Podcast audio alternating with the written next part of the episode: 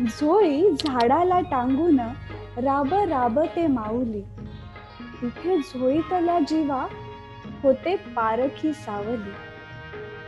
अभिषेकात घामाच्या असं देवाचं पूजन पिक हालती डोलती जणू करती भजन. काळ्या मातीत मातीत तिफण चालते तिफण चालते. नमस्कार सगळ्यांना आणि बियॉन्ड लिमिट्स विथ पौर्णिमाच्या या तिसऱ्या एपिसोडमध्ये मी तुमच्या सगळ्यांचं मनपूर्वक स्वागत करते. आज हे शेतीचं गीत ह्या करता की आपले जे पाहुणे आहेत ते असे दोन व्यक्तिमत्व आहेत ज्यांनी आपल्या वडिलांकडनं इन्स्पिरेशन घेऊन शेतीला एक नवीन रूप दिलेलं आहे. आणि हे दोघं कोण आहेत? तर अभिनव फार्मर्स क्लब ह्या मोठ्या संस्थेच्या प्रिया ज्ञानेश्वर बोडके आणि त्यांचे लहान बंधू प्रमोद ज्ञानेश्वर बोडके. या दोघांनी पण आपल्या वडिलांचा शेती हा व्यवसाय पुढे नेऊन त्यात खूप आधुनिक बदल घडवून आणले आहेत. प्रिया हिने तिचं एज्युकेशन बी एस सी ऍग्रिकल्चरमध्ये केलेलं आहे आणि प्रमोद याने नुकतंच इंजिनिअरिंग हे मेकॅनिकल फील्ड मधनं पूर्ण केलंय. चला तर मग आपण जाणून घेऊया शेतीबद्दल काही इंटरेस्टिंग गोष्टी. So let's welcome Priya and Pramod. नमस्कार प्रिया नमस्कार प्रमोद. नमस्कार. मी जेव्हा तुमच्याबद्दल ऐकलं ना तेव्हा मला इतका अभिमान वाटला तुमच्या दोघांबद्दलही. खरंच म्हणजे आजच्या पिढीला तुमच्या दोघांचं एक्झाम्पल हे अगदी फॉलो करण्यासारखं आहे. कारण शेती हा व्यवसाय इतका नेग्लेक्टेड आहे ना आणि तुमच्या एज ग्रुपमध्ये किंवा आपल्या म्हणजे मी पण खूप मोठी नाही आहे बरं का. आपल्या एज ग्रुपमध्ये आपल्या जनरेशनमध्ये लोक शेतीकडे बघतच नाही व्यवसाय म्हणून किंवा बरोबर. आणि तुमचं म्हणजे खरंच कौतुक करावं तितकं कमी आहे की तुम्ही तुमच्या वडिलांच्या या व्यवसायाला एक वेगळं रूप दिलं. आणि त्याला खूप मोठ्या पातळीवर नेण्यात हातभार लावला. थँक्यू धन्यवाद. तर माझा पहिला प्रश्न प्रिया तुला आहे की खूप लहानपणापासून तू शेती या व्यवसायात तुझ्या आईला मदत करत होती. तर तुझा काय एक्सपिरियन्स आहे? म्हणजे लहानपणापासून तुला काय फिलिंग्स होत्या? तुझ्या मैत्रिणी जर खेळायला जात असतील तुला खेळणं आवडायचं की तुला शेतीत काम करायला आवडायचं? आता कसं झालं की आम्ही जसं जन्मलो किंवा जसं आपण म्हणतो की आम्ही जन्मापासून हे आई वडील आमची शेतीच करायची. त्याच्यामुळे खूप लहानपणापासून आम्ही पाहतोय की आई बाबा शेतीच करतात आणि मग जसं आपण म्हणतो ना की जो व्यवसाय आपले घरचेच करत असतात ऑटोमॅटिक कुठं ना कुठं त्यामध्ये एक इंटरेस्ट असतो. बरं आता आपल्या इथे प्रत्येक शेतकऱ्यांच्या मुलांना शेतीत इंटरेस्ट असतोच शंभर टक्के.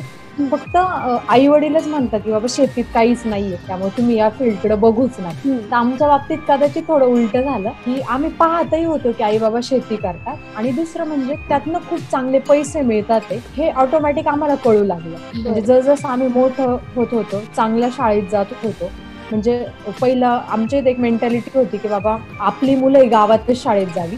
पण माझे वडील म्हणते नाही गावातल्या शाळेत नाही म्हणजे आपल्या मुलांनी शिकायचं कारण एज्युकेशनला थोडासा फरक असतो.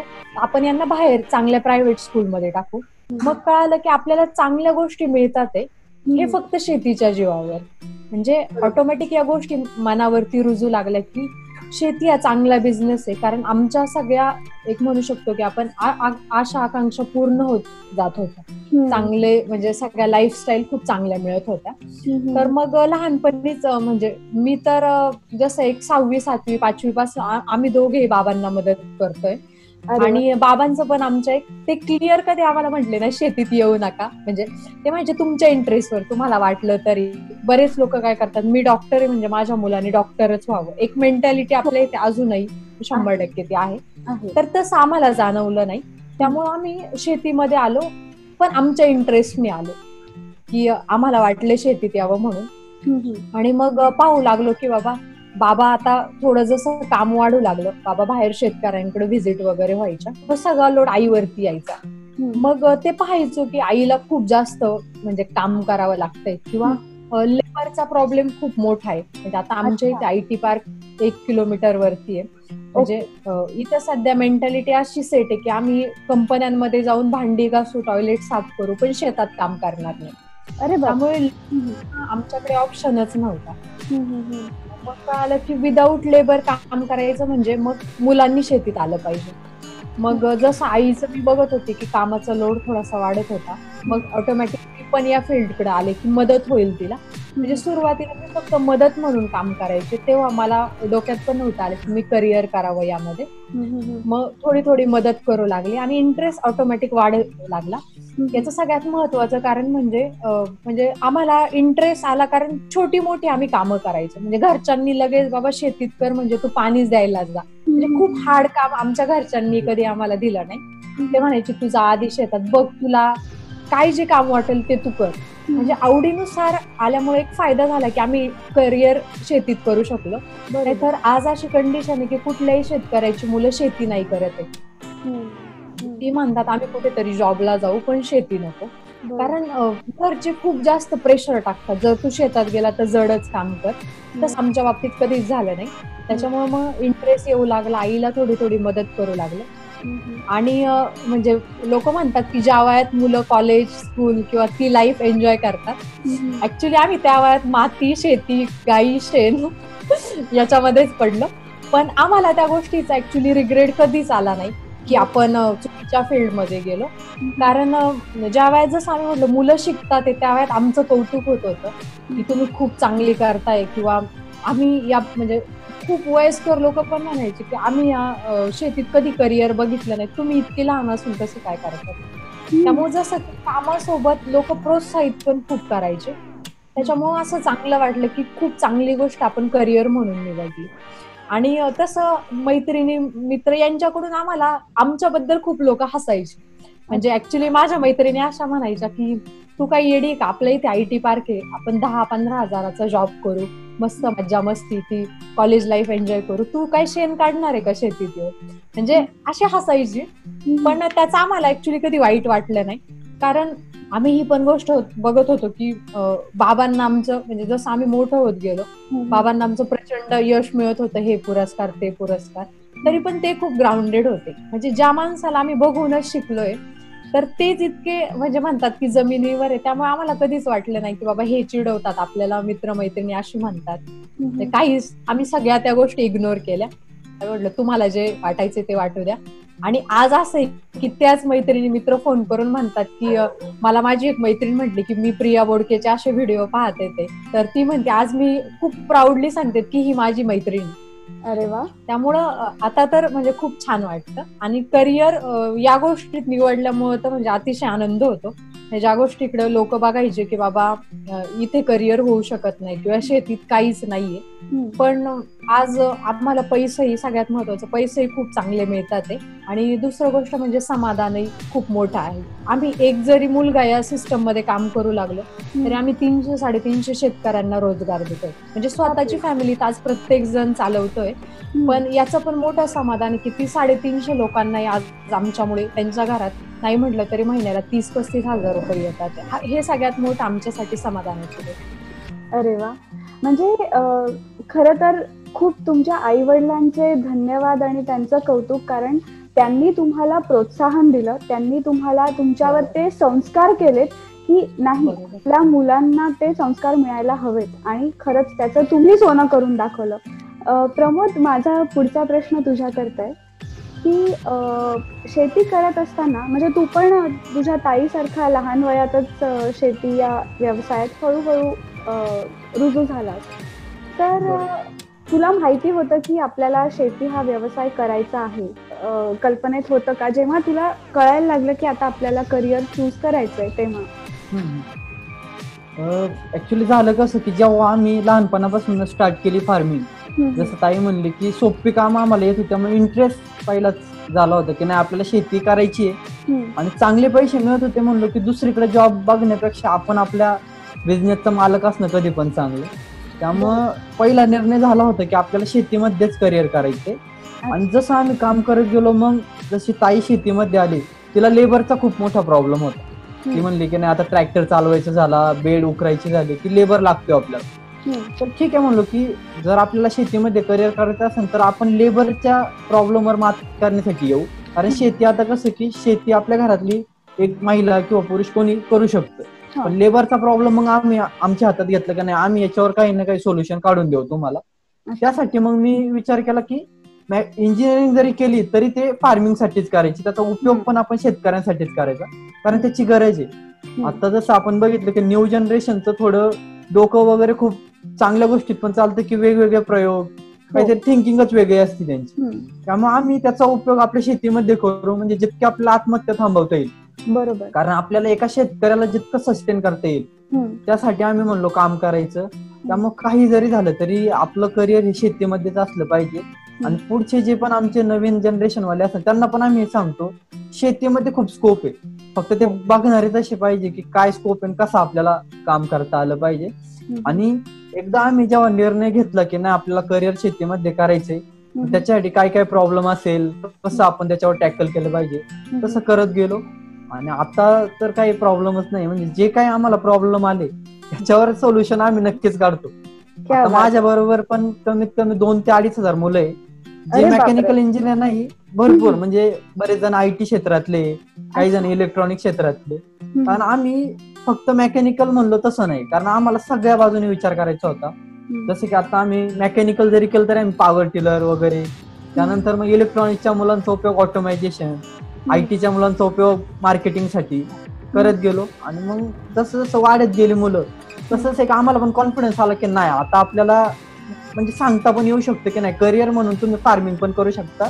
तुम्ही काही पण करा. म्हणजे भरपूर आय टी इंजिनियर जरी असले तर तुम्हाला फक्त फार्मिंगमध्ये ते युज करता आलं पाहिजे तुमचं शिक्षण.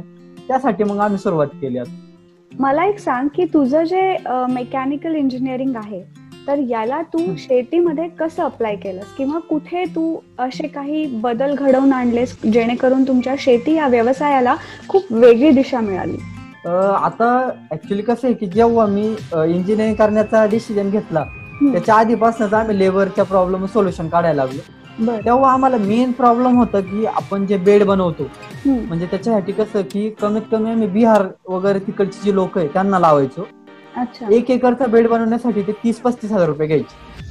आणि ते त्यांच्या मनाने काम करणार. म्हणजे जर आपल्याला आपलं प्लांटेशनचं वगैरे प्लॅनिंग असेल ते काहीच व्हायचं ना ते म्हणायचे नाही आम्ही ह्या आठवड्यात आम्हाला हा प्रॉब्लेम आहे. मग आम्ही नंतर येतो. त्यांचे रुबाब पण वेगळेच. म्हणजे आपण पैसे पण देणार आणि आपण जसं की तिथं कामाला असं वागावं लागायचं. मग आम्ही म्हणलो ठीक आहे याच्यावर आपण काहीतरी स्टार्ट करू बनवायला. त्यामुळे मग आम्हाला असं जाणवलं की तेव्हा ट्रॅक्टर वगैरे खूप होते मोठे मोठे मग ट्रॅक्टर जरी आणला तरी त्याच्यासाठी परत एक लेबर लागायचा तो चालवण्यासाठी. त्याचं स्किल वेगळं. त्याची झंझटच वेगळी होती. त्याच्यासाठी आमचा आता सध्या दहा गुंठ्याचा वगैरे पॉलिटेन आपला छोटा दरवाजा असतो तो पण पूर्ण मोठा बनवून घ्यावा लागला. ट्रॅक्टर आज जावं म्हणून. एवढं होत होतं मग म्हणलो नाही याच्यावर आपण काहीतरी केलं पाहिजे. त्यासाठी आम्ही छोटा पॉवर टिलर काढलो. की आमचं कसं खूप मोठं क्षेत्र नव्हतं. एक एकर क्षेत्र आहे. त्यामुळे त्याच्यात आपल्याला काय करता येईल? त्यासाठी छोटा पॉवर टिलर काढला की जो तीस पस्तीस हजार रुपयात तुमचा मिळाला पाहिजे. आणि एका एकरचं काम एका फक्त माणूस जरी असला ज्याच्याकडे काही स्किल जरी नसलं तरी चालन ते काम फक्त मशीन करणार तुम्हाला फक्त ते चालवायचे. अशा पद्धतीने बनवलं. त्याच्यामुळे आता हा फायदा झाला आम्हाला की माती मिक्स करायची झाली खत मिक्स करायचं झालं. तर पहिलं तुम्हाला कुदळी उकरा वगैरे खूप जड काम होती. आता मशीन लावलं तीस हजाराचं काम आम्ही तीन चार हजार रुपयाच्या पेट्रोलमध्ये करायला अरे वा. फरक झाला त्याच्यामुळे. आणि ते पण तुम्हाला जसं पाहिजे तसं. म्हणजे तुम्हाला मनासारखा बेड पाहिजे की नाही मला साठ सेंटीमीटरचा बेड बनवायचा तेवढा बनवू शकतो. नव्वद सेंटीमीटरचा बनवायचा तो पण बनवू शकतो. तुमच्या मनावर आलं आणि तुम्हाला जर तुम्ही प्लॅनिंग केलं असेल की नाही मला दोन तीन दिवसांनी प्लांटेशन माझं झालं पाहिजे ते पण तुम्ही करू शकता. कारण याच्यासाठी काय स्किलची वगैरे गरज नव्हती. फक्त तुम्हाला ते चालवता आलं पाहिजे आणि घरातली जी आपली एक आठ दहा वर्षांची मुलं असतात त्यांना पण ते चालवता येईल एवढं आम्ही इझी केलं. म्हणजे घरातली महिला तर चालवतेच. आता म्हणजे ताईला मी जेव्हा शिकवलं तेव्हा ती पण दहा गुंठ्याचे बेड वगैरे बनवायची. एवढं काय असं हाईड नव्हतं त्याच्यात. इतकं इझी करून टाकलं की ते कोणाला पण चालवता आलं पाहिजे आणि कुठं पण. म्हणजे असं नाही कारण जेव्हा आम्ही प्रॅक्टिकली काम करत होतो आम्हाला शेतात माहीत होतं कशाची गरज कारण आम्ही शेतकरी पण होतो आणि बनवणारे पण आम्हीच होतो. तो आम्हाला एक फायदा होता. जेव्हा दहा दहा बारा बारा हॉर्स पॉवरचे ट्रॅक्टर होते त्यांची प्राइस ऐंशी नव्वद हजार एक दीड लाखाच्या पुढत होती. तेव्हा आम्ही चाळीस हजार रुपयाचा पॉवर काढला पॉवर टिलर आता जे छोटे छोटे पॉवर टिलर काढतात हे खूप आता त्याचं ट्रेंड आलं. ते छोटे पॉवर टिलर वगैरे. पण हे आम्ही दहा वर्ष आधी सुरुवात केली होती त्याची. बनवायला. त्यामुळं आणि आम्ही काय अशी कुठे जाहिरात नाही काही नाही. शेतकरी यायचा बघायचा आम्ही म्हणतो आवडलं तर घ्या आम्ही काय विकायला वगैरे तसं आमचं काही नाहीये. पण शेतकऱ्यांना कमीत कमी किमतीत मिळावं त्यासाठी आम्ही काम करणार आहे. त्यानंतर मेन म्हणजे सगळ्यांना देशी गाई कंपल्सरी आम्ही सांभाळायला लावली कारण. एका देशी गाईवर पूर्ण माझी मी इंजिनिअरिंग केली. मला ते. होतं की क्या बात आहे दहावी पासन जेव्हा मी डिसिजन घेतला की नाही मला इंजिनिअरिंग करायचंय वडिलांनी एक देशी गाय आणून दिली. तिचं दहा लिटर दूध काढायचो मी. ते जेव्हा मी कॉलेजला जायचो बॅगेतच घेऊन जायचो दहा पॅकेट. जाताना द्यायचो येताना त्याच्या बॉटल आणि पैसे घेऊन घरी यायचो. म्हणजे तेव्हा आम्ही कमीत कमी साठ रुपयाने जरी विकलं सहाशे रुपये मला तेव्हा मिळत होते दहा लिटरचे गाईचा खर्च शंभर दोनशे रुपये मी मायनस करायचो चारशे रुपये मला प्रॉफिट होतो. बारा हजार रुपये माझा तेव्हा पेमेंट होतं यार. आता जो इंजिनियर आहे त्याचा पगार बारा हजार रुपये. म्हणजे मी तेव्हा ठरवलं. जॉब वगैरेच्या भानगडीत पडायचंच नाही. कारण जर मी एका गाईवर बारा पंधरा हजार आणि माझी पूर्ण इंजिनिअरिंग करू शकतो तर भरपूर आमचे जे गरीब शेतकरी म्हणजे. जे म्हणले की आम्हाला मुलांना शिक्षण देता येत नाही. म्हणलं तुम्ही त्याला फक्त एक देशी गाय सांभाळायला द्या. प्रॉपर फक्त त्यांनी पॅकिंग वगैरे करून देऊ द्या. त्याचं पूर्ण शिक्षण तो करू शकतो. म्हणजे मी माझं इंजिनिअरिंग करून घरी पण पैसे देत होतो तेव्हाच. कधी असं काय एज्युकेशनचं घरच्यांना पण कधी टेन्शन नाही आलं की नाही बाबा हा करतोय. म्हणजे तेव्हा पैशाचा काय असा प्रॉब्लेम नव्हता कारण शेती खूप जोरातच होती. पण कधी आम्ही त्याचं पण टेन्शन घरच्यांना दिलं नाही किंवा मी इंजिनिअरिंग करतोय मला दीड लाख दोन लाख फी आहे माझी ती मला भरायला द्या. कधीच नाही. मग देशी गाईचं असं होतं की तिचं शेण गोमूत्र बरंच वेच जात होतं. म्हणजे आम्ही खतासाठी वगैरे युज करायचो. पण शेण एक गाई बारा ते पंधरा किलो शेण देते आणि. पाच सहा लिटर गोमूत्र. त्यासाठी विचार केला की शेण वेच जाते त्यासाठी मग बायोगॅस बनवतो. बायोगॅसचा उपयोग हा पण केला मेन आमचं यूज तर खतासाठी झाला पण तुमचा घरचा गॅस पण त्याच्यावर तयार करू लागलो. म्हणजे एका फॅमिलीत चार लोक असतात. चार लोकांचं सकाळ दुपार संध्याकाळ तीन टायमाचं जेवण त्याच्यावर तयार व्हायला लागलं. तुम्हाला गॅसच्या लाईनीत थांबायला नको ती सबसिडीची भानगड नको काय त्या भानगडीत पडायलाच नको एक गाय आली म्हणजे तुमचा गॅसचा प्रश्न मिटला खताचा प्रश्न मिटला दोन्ही पण प्रश्न आम्ही मिटवले बायोगॅस आला त्यानंतर बायोगॅससाठी स्लरी जी बाहेर येत होती म्हणजे त्याचं वेस्ट. त्याचं पण त्याचे जर जीवामृत तुम्हाला तयार करायचं असेल तर त्याला फिल्ट्रेशनचा वगैरे प्रॉब्लेम येत होता. आम्ही ते मग शेण घ्यायचो एका साडीमध्ये टाकायचो ते गाळून घ्यायचो. त्याला खूप ताकद लागत होती बरंच वेस्ट जायचं. त्यासाठी आम्ही एक फिल्टर तयार केला. दोन इंच आपला पीव्हीसी पाईप असतो. त्याला फक्त होल मारली त्याच्यावर एक नायलॉनची जाळी लावली. आणि त्या नायलॉनच्या जाळीला एका टाकीमध्ये ठेवलं त्याचं बाहेर आउटलेट कनेक्शन दिलं. त्याच्यामध्ये स्लरी टाकायला लागलो. ती सगळी जी घट्ट स्लरी असती ती त्या होल मधनं नायलॉनच्या जाळीमधनं गाळून बाहेर यायला लागली. म्हणजे तो जो टँक होता तेव्हा आम्ही एक्झिबिशनमध्ये बघितला पन्नास हजार रुपये त्याची प्राइस होती. आम्ही तर तीन हजारमध्ये तयार केला अरे वा. आमचं असं काही नव्हतं की लोकांनी आमच्याकडून घ्यावं. आम्ही फक्त लोकांना डायरेक्ट म्हणजे तो टँक मी पूर्ण ओपन करून लोकांना दाखवलं. की हा असा टँक आहे. तर कंपनीचा एका शेतकऱ्याने घेतला होता. मला तो अजिबात ओपन होत नाही. त्याच्या आतमध्ये काय आतापर्यंत आम्हाला पण बघायला भेटलं नाही. पन्नास हजार रुपये त्याची कॉस्टिंग आहे. आणि मेंटेनन्ससाठी प्रत्येक तीन महिन्याला मेंटेनन्स कॉस्ट आहे त्याची दोन तीन हजार रुपये. अरे मी म्हणलं त्याच्या मेंटेनन्स कॉस्टमध्ये मी माझा तयार केलाय. तुम्ही बघून घ्या. तुम्ही घरी पण तयार करू शकता. असं काही नाही. आम्ही काहीच विकण्यावर काही भर दिला नाही आम्ही शिकवण्यावर भर दिला तुम्ही. स्वतः करा. म्हणजे कसं आहे की तुमच्या जरी काही वेगळ्या आयडिया असल्या तरी त्या पण आम्हाला सांगा की आम्हाला पण फायदा होईल त्याचा त्यामुळे नक्की भरपूर शेतकऱ्यांनी ते पण सुरुवात केली कारण आम्हाला जीवामृत हे गाळून घ्यावंच लागतं ड्रिपनी द्यायचं झालं स्प्रे वगैरे. त्याच्यासाठी मग त्यानंतर आम्ही ह्याच्यावर पोहोचलो हायड्रोपोनिक चारा हायड्रोपोनिक चारा म्हणजे गायीसाठी आम्हाला खायचं खूप प्रॉब्लेम होते. कारण आमची एक एक एकर जमीन आहे. आणि जरी एक गाय म्हणलं तरी दोन तीन गुंठे जागा लागते चाऱ्यासाठी. तेवढी आमच्याकडे शक्य नव्हती. त्यासाठी हायड्रोपोनिक पावडर म्हणजे पाण्यावर. फक्त पाण्यावर आम्ही फार्मिंग जे असते हायड्रोपोनिक पावडर फक्त त्याच्यात आम्ही मका करतो. मकावर म्हणजे असं की त्याला फक्त तुम्हाला पाण्याची गरज लागते माती वगैरे काही लागत नाही. आता माझ्याकडे आठ बाय नऊचं स्ट्रक्चर आहे. त्याच्यात अठ्ठेचाळीस ट्रे तयार करतो मी. आता माझ्याकडे सात गायी झाल्यात एका गायीपासून सात गायांचा. चारा फक्त आठ ते नऊ बाय जागेत तुमचा तयार होऊ शकतो. ते पण अठ्ठेचाळीस ट्रे मध्ये आणि त्याला असं काय तुम्हाला दिवसभर वेळ द्यावा लागत नाही. सकाळी मी जेव्हा मी दहावीत बारावीत कॉलेजला जायचो सकाळी पंधरा मिनिटं वेळ द्यायचो संध्याकाळी पंधरा मिनिटं. म्हणजे अर्ध्या तासात तुमचा तीन ते चार गायांचा चारा त्याच्यामध्ये तयार होतो. ते पण स्ट्रक्चर आम्ही काढलं. आणि त्याच्यामुळे गाईच्या दुधात दोन तीन लिटरला फरक मला जाणवतो. हायड्रोपोनिक चाऱ्यामुळे. अरे वा आणि कमी जागेत जर केलं तर कसं आहे की जेव्हा आम्ही चारा बाहेरून घ्यायचो. खूप प्रॉब्लेम तो ऑर्गॅनिक आहे नाही किंवा. कोणी काही पण टाकत होतं खत वगैरे हा फायदा याच्यात झाला आणि चारा पण घराजवळ असल्यामुळे बायचान्स जरी मला काही प्रॉब्लेम झाला की किंवा लेट झालं मला गाईला द्यायला.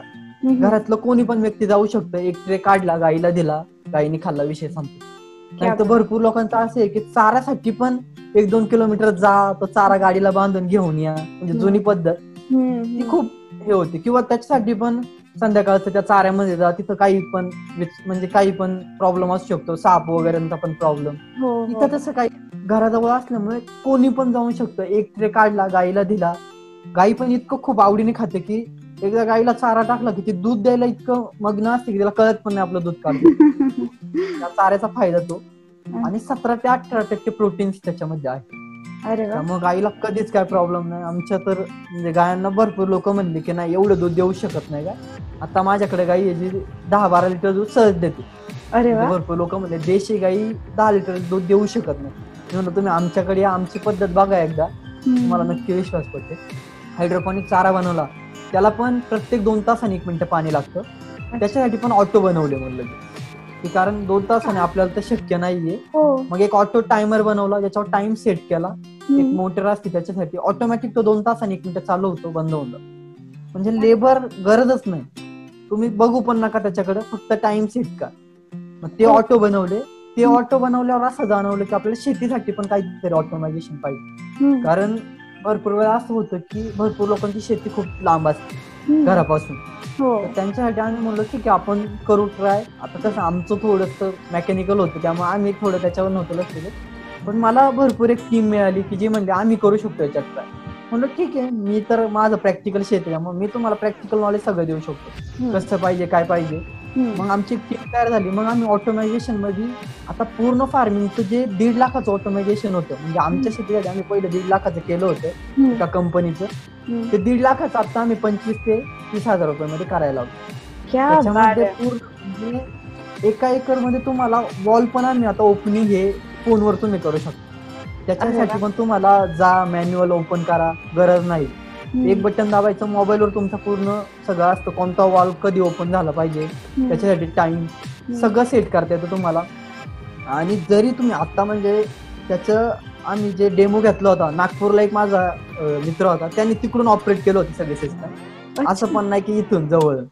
नागपूरवरून तो सगळं ऑपरेट करत होता की किती तासाला किती मिनिटं पाणी दिलं पाहिजे काय? सगळं. म्हणजे मेन आता ऑटोमायझेशनमध्ये अजून भरपूर काम आहे आमचं. कारण मुळांना पाणी पाहिजे ते किती पाहिजे हे पण आता आम्ही कॅल्क्युलेट करणार. ते ऑटोमॅटिक चालू होणार. आता ही पुढची स्टेप आहे. पण आतापर्यंत आम्ही एवढं सगळं बऱ्यापैकी जितकं आम्हाला गरज वाटली म्हणजे जसं आम्ही काम करत गेलो आम्हाला जे प्रॉब्लेम वाटते त्याच्यावर आम्ही सोल्युशन करता करता आता इथपर्यंत पोहोचलो. क्या बात आहे. म्हणजे मी तर अगदी खूपच फॅन झाली आहे तुमची एवढ्या सगळ्या बोलण्यातच. अजून अर्धा वेळही नाही झाला आपल्याला.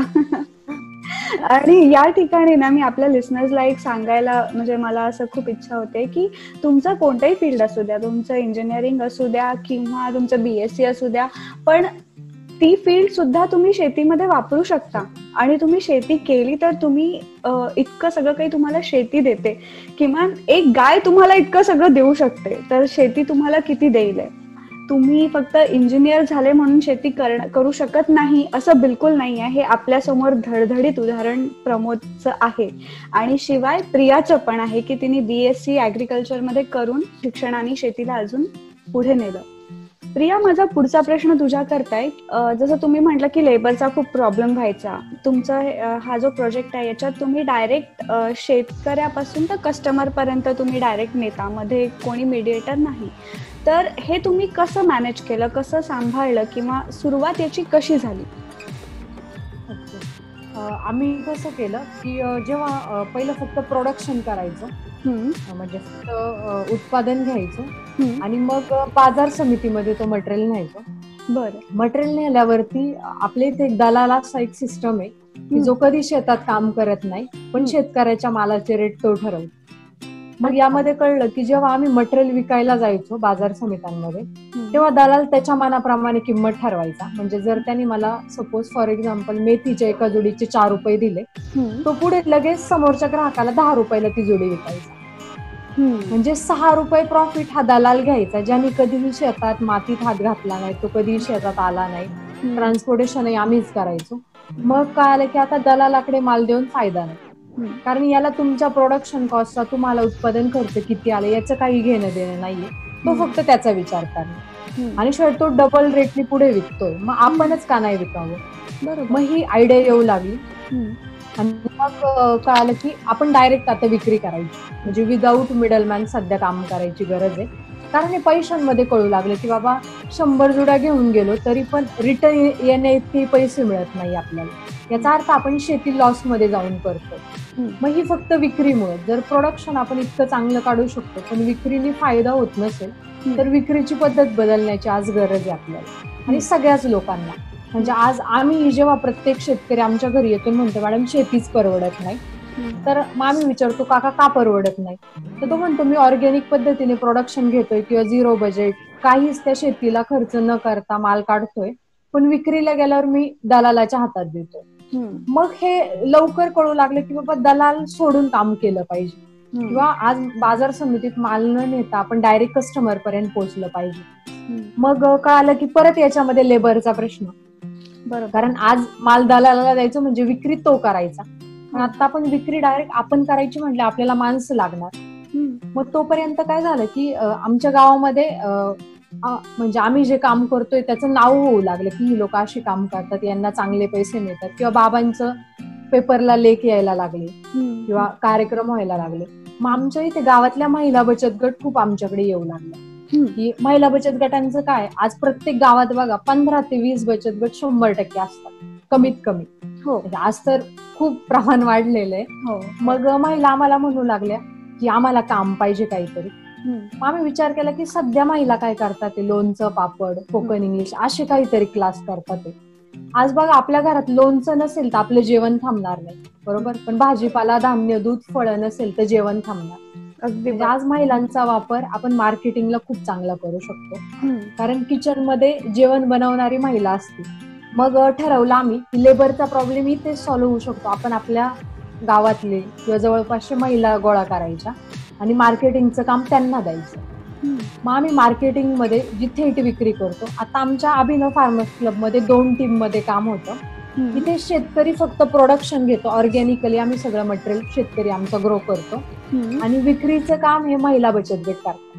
वा सही. मग याच्यामुळे फायदा असा झाला की जसं आता आपल्या इथे शेतकरी बघा प्रत्येक माणसाला एक असतं की बाबा पहिला आमचा शेतकरी म्हणायचा मी माल पण काढतो विकायला पण जातो. म्हणजे तो दाखवायचा बाबा मला खूप व्याप. आम्ही म्हटलं तुझा व्यापच आम्ही कमी करतो. तू फक्त माल काढ मार्केटिंग आम्ही महिलांकडे घेतो. म्हणजे पहिलं एक ते हेच असायचं. आम्ही शेतकऱ्यांना म्हटलो ना की आज मिटिंग होती आपली. प्रोडक्शनची तू आला नाही. नाही नाही माहिती वेळ नाही मला खूप काम आहे माझ्या मागे. मग कळू लागलं की एवढं काम नको एकाला कारण बरोबर आहे त्यालाही त्याचे बाकीचे घरातली काही काम आहे लग्न विधी म्हणजे आपल्या इथं मेन काम ते कोणाचं हो. लग्न बारसे पाचवी हे ते. मग म्हटलं की ठीक आहे तू आता फक्त प्रोडक्शन घे. आपण महिलांना विक्रीला उतरू. मग महिला बचत गटांमार्फत आम्ही विक्री करू लागलो. आमची विक्रीची पद्धत अशी आहे की आम्ही महिलांना एक दिवस आधी आमचं जे ऍप्लिकेशन येतं म्हणजे आता सध्या आम्ही थोडंसं ऍडव्हान्स काम करतोय. जसे स्नॅपडील फ्लिपकार्ट ॲप आहे तसं आमचं अभिनव कार्ट नावाने ॲप आहे ज्याच्या थ्रू आम्हाला कस्टमरच्या ऑर्डर येतात. पण. याआधी आम्ही प्रत्येक कस्टमरला कॉल करायचो इंडिव्हिज्युअल आणि त्यांच्या ऑर्डर घ्यायचे. मग यासाठी आम्हाला मोठ्या प्रमाणात महिला लागायच्या. मग सेम की आता समजा रविवारी भाजीची डिलिव्हरी असेल तर शनिवारी महिला सकाळी दहा ते सहा वाजेपर्यंत फक्त कस्टमरला कॉल करायच्या. कस्टमरकडून ऑर्डर गोळा करायच्या. मग क्वांटिटी काढायच्या आणि फार्मरला द्यायच्या. दुसऱ्या दिवशी सकाळी साधारण अकरा वाजेपर्यंत मटेरियल आमच्या पॅक हाऊसला यायचा. आणि मग तो सॉर्टिंग पॅकिंग होऊन साधारण पाच वाजेपर्यंत ग्राहकाच्या घरापर्यंत जायचा. अशी ही सगळी सायकल आहे. त्यामुळे याच्यामध्ये मोठ्या प्रमाणात महिला बचत गटांचा वापर केला आपण. महत्वाचं महिलांना रोजगार मिळू लागला. आज आपल्या भागात बघा महिलांना थोडीशी लिमिटेशन आहे कामाची. हो. म्हणजे आमच्या भागात तरी असं आहे की जॉबला जाणं म्हणजे नाही प्रत्येक जण जॉब करून देत महिलांना. बरोबर. तर हे बेस्ट आहे की तुम्ही गावातल्या गावात काम करा. म्हणजे आमच्या इथले पुरुष म्हणतात ठीक आहे तू गावात कुठं जात असेल पॅकिंगला जा पण तू कुठं कंपनी जॉबला नाही जायचं. तर हे एक बेस झालं की अभिनवच्या कामामुळे जवळपासच्या महिलांना खूप मोठा रोजगार मिळाला. म्हणजे आज आमच्या ग्रुप सोबत कमीत कमी दीड लाख महिला जोडलेल्या आहेत. प्रत्येक बाईला कमीत कमी दिवसाला चारशे ते पाचशे रुपये मिळतात. म्हणजे आज नाही म्हटलं तरी एक महिला आमची पंधरा ते वीस हजार रुपये महिना कमवती जी फक्त तीन ते चार तास काम करते. आणि सावलीमध्ये काम पॅक हाऊस म्हणजे आपले शेड टाईप येतं. त्याच्यामध्ये महिला पॅकिंग करतात आणि त्यांचं काय चार पाच तास काम असेल तेवढ्या वेळात ते चारशे पाचशे रुपये घेऊन जातात. म्हणजे दिवसभर कोणालाच हडॅक नाही. आणि यामुळे असं झालं की जसं आम्ही महिलांना मार्केटिंगमध्ये उतरू लागलो ऑटोमॅटिक आमच्या ऑर्डर वाढू लागलो. याचं कारण काय आलं की पहिलं या सिस्टमसाठी आम्ही जेंट्स ठेवायचो काही पुरुष लोक जे ऑर्डर घ्यायची मटेरियल द्यायला जायची. पण जसं की आता तुम्ही बघा पुरुषामध्ये महिलांच्या बोलण्यामध्ये फरक असतो. महिलांचं बोलणं थोडं सॉफ्ट असतं. तसं बऱ्याच वेळा जे कस्टमर म्हणजे फोन करायचा की सर मला भेंडी द्या किंवा तुमची लास्ट टाइमची भेंडी खूप खराब आली. आमचा ऑर्डर घेणारा माणूस म्हणायचं घ्यायचं ते घ्या नाही घे म्हणजे रग बोलण्यामुळं आमच्या बऱ्याचशा ऑर्डर तुटल्या गेल्या. महिलांचं कसं असतं महिला म्हणतात की ठीक आहे सर यावेळेस खराब होती नेक्स्ट टाइम चांगली देऊ. म्हणजे नेक्स्ट टाइम आम्ही व्यवस्थित देणार पण ग्राहकाला पण वाटतं की बाबा म्हटली तरी की नेक्स्ट टाइम चांगली देते किंवा ऐकून तरी घेतलं. ही कॅपॅसिटी फक्त महिलांमध्ये. मग हा सगळ्यात मोठा फायदा झाला. दुसरी गोष्ट आम्हाला या सिस्टममध्ये म्हणजे भाजीच्या गाड्या कुठल्याही सोसायटीत पोच करायला ड्रायव्हर लागायचे बरं पहिलं असं व्हायचं ड्रायव्हर म्हणजे पुरुष. सगळ्यांच्या मनात ती एकच म्हणतो की आपण कल्पना इमेज असते इमेज सेट आहे. मग पहिले सेम की म्हणजे सगळी मुलं किंवा पोरं पुरुष असायची सगळ्या ड्रायव्हर म्हणून. मग दोन तीन ठिकाणी आम्हीच बघितलं की जेव्हा आम्ही सोसायटीत पोहोचायचो. म्हणजे आता प्रमोद आणि मी तर एक सातवी आठवीला असल्यापासून आम्ही मार्केटिंगच्या गाड्यांवर असंच मज्जा म्हणून सोबत जायचं. कारण रविवारी आमचा मेन मार्केटिंगचा दिवस असायचा. आणि मग वाटायचं की घरी बसण्यापेक्षा बेटर आहे आपण जाऊ बघू. कसं सगळं होतं. मग त्यावेळेस पासून आम्ही मार्केटिंगच्या सगळ्या पद्धती म्हणजे बघत होतो कळत होतो. मग दोन तीन वेळा मी गेले आमच्या महिला बचत गटांच्या म्हणजे त्या लेडीज सोबत. मग काय आलं की ड्रायव्हर लोक येतात गाडी लावतात रेट उचलतात. आणि आजपर्यंत बघा आपल्या इथं खूप कमी ड्रायव्हर निर्व्यसनी नाही तर बरेच शंभर टक्के ड्रायव्हर असे की ज्यांना तंबाखू गुटखा काही ना काही व्यसन आहेत मग तो माणूस काय करायचा तिथं क्रेट उतरवले की तिथेच गुटखा खाऊन थुकायचा मग याच्यामध्ये एक कळालं की कस्टमर म्हणायचे मॅडम तुम्ही माल तो ऑर्गॅनिक देताय पण ही घाण बंद करा. म्हणजे असे कस्टमरचे खूप फीडबॅक येऊ लागले कारण बरोबर आहे चुकीचं आहे कुठेतरी. मग तोपर्यंत आमची बारावी झाली म्हणजे मी जेव्हा हा सीन बघितला तेव्हा मी बारावीची बोर्ड एक्झाम दिली आणि ह्या मधल्या सुट्ट्यांमध्ये हे करत होते. तर मग म्हटले याच्यावरती काय विचार करायचा? तर प्रमोद मला म्हटलं तू गाडी शिक ना आता तुझी बारावी झालेली तुला एखाद वर्षात लायसन मिळेल.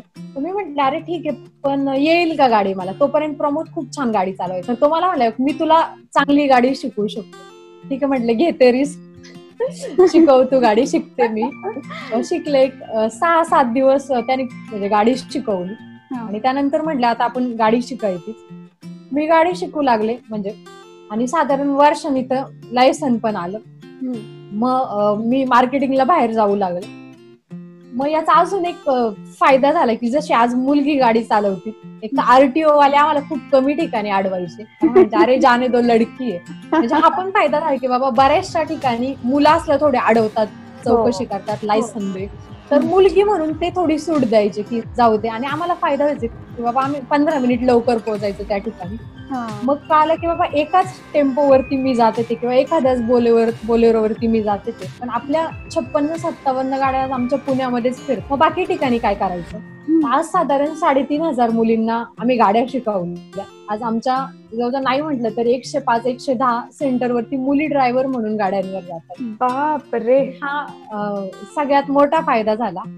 आणि दुसरी गोष्ट म्हणजे आम्ही त्या ड्रायव्हरला साधारण हजार रुपये द्यायचे प्रत्येक ट्रिपचे. आज ते हजार रुपये माझ्या घरात येऊ लागले. म्हणजे तीन तास तीन तासात जाऊन मला हजार रुपये मिळू लागले. म्हणजे तो पण एक आम्ही पैशात याच्यासाठी बोलतोय की प्रत्येकाचं एक म्हणतो की पैशांवरती येऊन थांबतो. आम्हाला खूप लोक म्हणतात ठीक आहे मॅडम तुम्ही म्हणता करिअर करा पण पैसे किती मिळतात?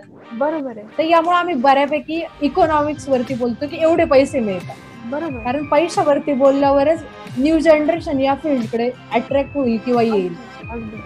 हाच एक कन्सेप्ट आहे. ते कळायला लोकांना की नाही शेती. पण आपल्याला एवढं देऊ शकते. देऊ शकतो. बरोबर. मग अशा पद्धतीने मार्केटिंग करू लागलो. मग मार्केटिंगला फोन कॉलला आम्हाला खूप प्रॉब्लेम यायचे. कारण प्रत्येक सॅटर्डेला आमच्या वीस महिला बसायच्या. अच्छा. मग कळू लागलं की बाबा दोनशे रुपये रोज आहे. आज सहा सात हजार महिलांना देतोय आपण. त्यानंतर फोन कॉलचं बिल आज पर कस्टमर आम्हाला दहा रुपये पहिले खर्च होत होते. कारण आम्ही जवळजवळ एकशे तीस व्हरायटी मध्ये काम करतोय.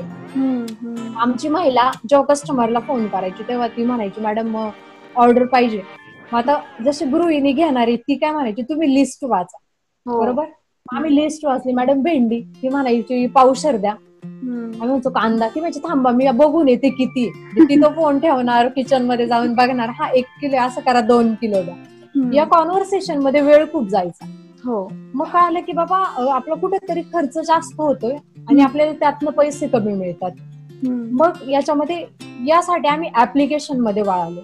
सगळ्यात पहिलं आम्हाला आय आय टी पवई जे मुंबईचं सगळ्यात मोठं कॉलेज इन्स्टिट्यूट आहे. त्यांनी आम्हाला लोका कार्ड नावाचं ऍप्लिकेशन बनवून दिलं. अच्छा. त्यांचा उद्देश एवढाच होता की म्हणजे ते आम्हाला म्हटले की आम्ही तुम्हाला या सिस्टममध्ये कुठं मदत करू? म्हटलं प्रोडक्शनमध्ये तर म्हणजे यांची मदत नाही होणार. बेस्ट मार्केटिंगला मदत. घेऊ. कारण अं, याची गरज आहे आता सध्या ऍप्लिकेशन आज तुम्ही बघा की आज जवळजवळ आपण म्हणू शकतो सत्तर ऐंशी टक्के लोक ऑनलाईन शॉपिंग करतात. हो कारण आपल्याकडे पैसा आहे पण वेळ नाही. म्हणजे हे सगळ्यात मोठं. तर त्याच्यामुळे मग ऑनलाईन सेम या कन्सेप्टमध्ये काम करायचंय. मग ऍप्लिकेशनमध्ये वळालं. मग थोड्या दिवसांनी असं वाटलं की आता प्रमोद त्याची तीन हजार अडीच हजार मुलांची टीम आहे. मग त्यांना घेऊन आम्ही स्वतंत्र अभिनव कार्ट नावाचं ऍप्लिकेशन बनवलं. कारण अभिनव हे ब्रँड आता तसं खूप नावाजलेलं आहे. किंवा आता अभिनव टीमने सतरा अठरा वर्ष याच्यासाठी काम केलेलं आहे. मग आम्ही म्हटलं आम्हाला कोणाच्या थ्रू जायची गरज नाहीये. आम्ही स्वतंत्र अभिनव कार्ट नावाने ऍप्लिकेशन बनवलं. आणि ते आता वर्क होतं. मग त्यात पण प्रॉब्लेम आला की बाबा ऍप्लिकेशन वापरायचं. म्हटलं एखादा शिकलेला माणूस लागणार. आता आमच्या महिलांचं शिक्षण सातवी आठवी झालेलं आहे. त्यांना ठीक आहे त्या बोलू शकतात पण ऍप्लिकेशनला थोडस एज्युकेटेड माणूस लागणार. हो. मग यासाठी आम्ही डोकं चालवलं की बाबा मग आपण एमबीए झालेली मुलं ठेवू. मग सुरुवातीला एक दोन वर्ष एमबीए झालेली मुलं ठेवली. पंचेचाळीस पन्नास हजार रुपये त्यांना पेमेंट देऊ लागलो. मग लक्षात आलं की बाबा याच्यात वेगळं काही नाहीये. आपण जसं व्हॉट्सअप थोडे दिवस हार्ड वाटतं पण नंतर आपण इझिली वापरतो. हो. आज कंडिशन अशी आहे सहावी सातवीतली मुलं पण खूप फ्लुएंट व्हॉट्सअप वापरतात. हो. किंवा आज बघा की बऱ्याच गोष्टी तुम्हाला तुमच्या मुलांकडनं शिकायला मिळतात. हो. की काय कसं हे ऍप कसं. मी तर म्हटलो की बरोबर आहे. मग आम्ही ठरवलं की आपण मुली आहोत. आपल्याला बऱ्याचशा आम्ही मुली की थोड्या जास्त एज्युकेटेड आता जसं माझं बीएससी अग्रिकल्चर झालं. मग म्हटले मी ऍप्लिकेशन म्हणजे सगळं करू शकते. हम्म. या ऍप्लिकेशन वरती जसं म्हटलं की एक माणूस सगळं करायला की ऑर्डर किती आल्या कशा त्या एकत्र करायच्या फार्मरला कसं द्यायचं? मग आमच्या सेंटरचं सुरुवातीला मार्केटिंग मी सांभाळू लागले. मग त्यातनं असा फायदा झाला की पन्नास हजाराचे मंथली चेक मला मिळू लागले म्हणजे आज आम्ही जे दुसऱ्या माणसाला द्यायचो ऍप ऑपरेटिंगचे पन्नास हजार रुपये. मग मी अजून खुश झाले की बाबा त्या पैशासोबत आपल्याला पन्नास हजार रुपये मंथली मिळू लागतात म्हणजे आणि त्या वयापासून ऍक्च्युली आम्हाला कळू लागले की बाबा पैसे खूप चांगले मिळतात आहे. आणि शिवाय या फील्डमध्ये कोणी एकाला पैसे मिळत नाही. म्हणजे. बघा शेतकरी तयार होत चालले. शेतकऱ्याला त्याच्या त्याच्या मालाची मिळू लागले. महिला बचत गट त्यांना आपण पर्सेंटेजवर काम देतोय. तर कितीतरी महिलांना रोजगार मिळाला. शिवाय आमच्या सारख्या मुली की ज्या म्हणतात की आम्ही थोडे जास्त शिकलेलो आहे. आम्हाला थोडे जास्त पैसे पाहिजे. मग या ऍप ऑपरेटिंगमध्ये पन्नास हजार रुपये तुम्हालाही महिन्याला मिळू लागले. मग ऑटोमॅटिक प्रत्येकाला म्हणजे आज नाही म्हटलं तरी अभिनव फार्मर्स क्लबमध्ये कमीत कमी पाच सहा लाख लोक त्यांचा म्हणजे रोजगार. मिळतोय. त्यांना अरे तर हे सगळ्यात मोठं यश आहे अभिनवचं की याच्यामध्ये कोणी एक माणूस मोठा नाही झाला. म्हणजे आता ग्रुप ज्ञानेश्वर बोडकेंचा आहे म्हणून आज तेच पैसे नाही कमवते. प्रत्येक जण आमचं पैसे कमवतो. म्हणजे आमचे वडील नेहमी असे म्हणायचे की आज एकटा जगणाऱ्याला महत्त्व नाही तुमच्यासोबत तुम्ही किती लोकांना पुढे नेताय? बरोबर. आणि ते वेळोवेळी उदाहरण द्यायचे. बघ आपली एकच एकर शेती तरी आपल्या इथं आज शंभर लोक एका दिवशी व्हिजिटला येतात आपल्यापेक्षा दहा वीस एकर वरती शेती करणारे खूप शेतकरी पण त्यांच्या इथं कोणीच जात नाही. म्हणजे हे आमच्या लहानपणापासून आमच्या दोघांच्या मनावर बिंबू लागले की एकट्याला पुढे नाही जायचं आपल्याला. आपण जरी दोघं तयार झालो तरी एक टीम तयार करायची जेणेकरून आज प्रत्येक शेतकऱ्याच्या घरात जरी पैसे येऊ लागले चांगले ऑटोमॅटिक सगळ्यात महत्वाचं शेतकऱ्यांच्या आत्महत्या थांबतील दुसरी गोष्ट शेतकऱ्यांची मुलं शेतीशिवाय बाहेर पडायची. कारण आज आपल्या इथे एवढ्या मोठी आपली म्हणजे आपण म्हणतो की पॉप्युलेशन आहे खायला घालणार तरी कोणी पाहिजे ना. आणि जर प्रत्येक जण म्हटलं की मी शेती करणार नाही तर पॉसिबल नाही. म्हणजे आम्ही पाच लाख लोक किती करणार काम? म्हणजे आम्हालाही मदत हवी. तर मग याच्यामध्ये वेल एज्युकेटेड लोक येऊ लागले. आणि फायदा हाच झाला की म्हणजे काय आलं शेतकरी म्हणजे ज्याचं थोडं एज्युकेशन कमी आहे म्हणजे आपण बघतो की म्हणजे आम्ही बघायचो आमच्या आजोबा नाही म्हणायचं हेच पाहिजे किंवा त्यांच्या कामाच्या पद्धती थोड्याशा म्हणजे जास्त कष्ट. तर आता आम्ही लोक म्हणतो की बाबा आम्ही दोनच तास काम करणार पण आम्हाला दोन हजार मिळालेच पाहिजे. म्हणजे त्यांची मेंटॅलिटी आजोबांची अशी होती आपण दिवसभर काम करायचं आपल्याला दोनशे मिळाले तरी ओके कारण प्रत्येकाच्या गरजा तशा होत्या. हो म्हणजे जुन्या लोकांचं बघा कुटुंब पाचशे जर त्यांनी पाचशे रुपये कमवले तर महिनाभर जायचं. हो. आज आपल्याला पाच हजार रुपये दररोज पण काहींना पुरत नाही.